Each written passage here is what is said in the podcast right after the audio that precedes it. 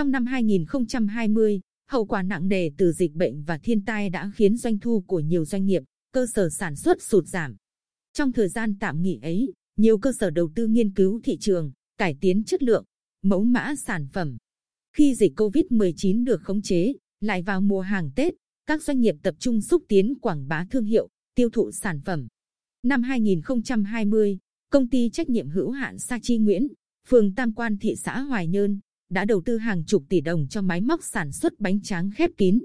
Với giải sản phẩm khá đa dạng như bánh tráng mè, bánh tráng dừa, bánh tráng rong biển, bánh tráng ruốc.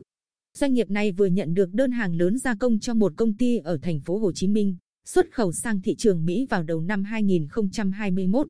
Cơ sở sản xuất cà phê, trà Cảnh Duy, xã Canh Vinh, huyện Vân Canh, cũng nghiên cứu, nắm bắt nhu cầu thị trường và đa dạng hóa sản phẩm với các loại trà hoa, đậu biếc, hoa hồng, thảo thuyết minh, cò ngọt.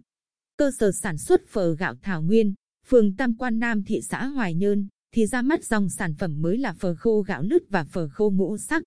Màu sắc của phở được chế biến từ các nguyên liệu rau củ, bí đỏ, cải bó xôi, mè đen, củ rền. Cơ sở sản xuất nước mắm Thái An, xã Cát Khánh huyện Phù Cát, vừa đầu tư trên 1,5 tỷ đồng cho dây chuyền sản xuất nước mắm nhỉ đặc biệt. Công ty trách nhiệm hữu hạn Yến Xào Tam Quan, phường Tam Quan thị xã Hoài Nhơn, đầu tư gần 2 tỷ đồng cho các máy móc sản xuất sữa hạt. Hợp tác xã sản xuất kinh doanh hải sản Hương Thanh Nhơn Lý, Hợp tác xã sản xuất thương mại và dịch vụ Phong Nga, Hợp tác xã nông công thương An Nhơn đầu tư trang thiết bị máy sấy, máy lọc tinh dầu, máy đóng gói vài trăm triệu đồng. Nhiều doanh nghiệp cho biết, họ chú trọng nhiều hơn tới đầu tư, thay đổi máy móc, trang thiết bị hiện đại nhằm tạo ra sản phẩm chất lượng, sản phẩm mới đáp ứng nhu cầu người tiêu dùng. Đó là cách để doanh nghiệp giảm chi phí sản xuất, tiết kiệm công lao động, đồng thời cải tiến mẫu mã, tăng sức hấp dẫn cho hàng hóa. Để thúc đẩy lưu thông, cung ứng hàng hóa địa phương đến người tiêu dùng, Ủy ban Nhân dân tỉnh đã định hướng ưu tiên sử dụng hàng Việt, khuyến khích sử dụng các hàng hóa nông sản, sản phẩm chế biến, đặc sắc tại địa phương. Đồng thời, chỉ đạo các cấp ngành tạo điều kiện cho doanh nghiệp, cơ sở sản xuất, hộ kinh doanh đẩy mạnh sản xuất, chế biến,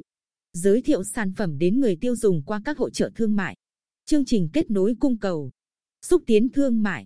Ông Lê Công Quốc, Phó Giám đốc phụ trách sản xuất công ty trách nhiệm hữu hạn Yến Xào Tam Quan, cho biết sản phẩm sữa hạt của công ty còn khá mới mẻ với người tiêu dùng trong tỉnh.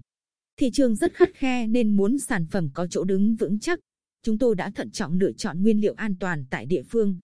Để người tiêu dùng biết đến sản phẩm sữa hạt, công ty đã nhận được sự hỗ trợ quảng bá, xây dựng thương hiệu từ các cơ quan và các nhà phân phối thông qua các hội trợ, triển lãm ở trong và ngoài tỉnh.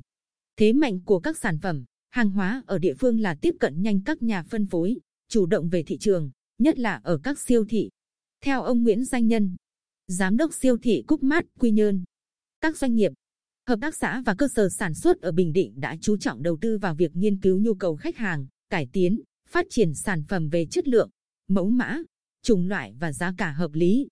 Nhờ đó, siêu thị Cúc Mát có hơn 120 sản phẩm địa phương của 30 doanh nghiệp, hợp tác xã, cơ sở sản xuất.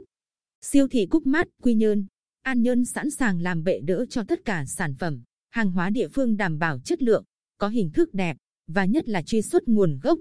Vào dịp bán hàng Tết Tân Sửu 2021, ngoài khuyến mãi, tri ân khách hàng, siêu thị Cúc Mát Quy Nhơn và An Nhơn dành nhiều khu vực dễ nhìn trong siêu thị để quảng bá sản phẩm, hàng hóa đặc trưng Bình Định như thịt da cầm, bánh tráng, bánh in, bánh cốm, hải sản khô, bánh trưng, trà lụa và các loại rượu, mắm,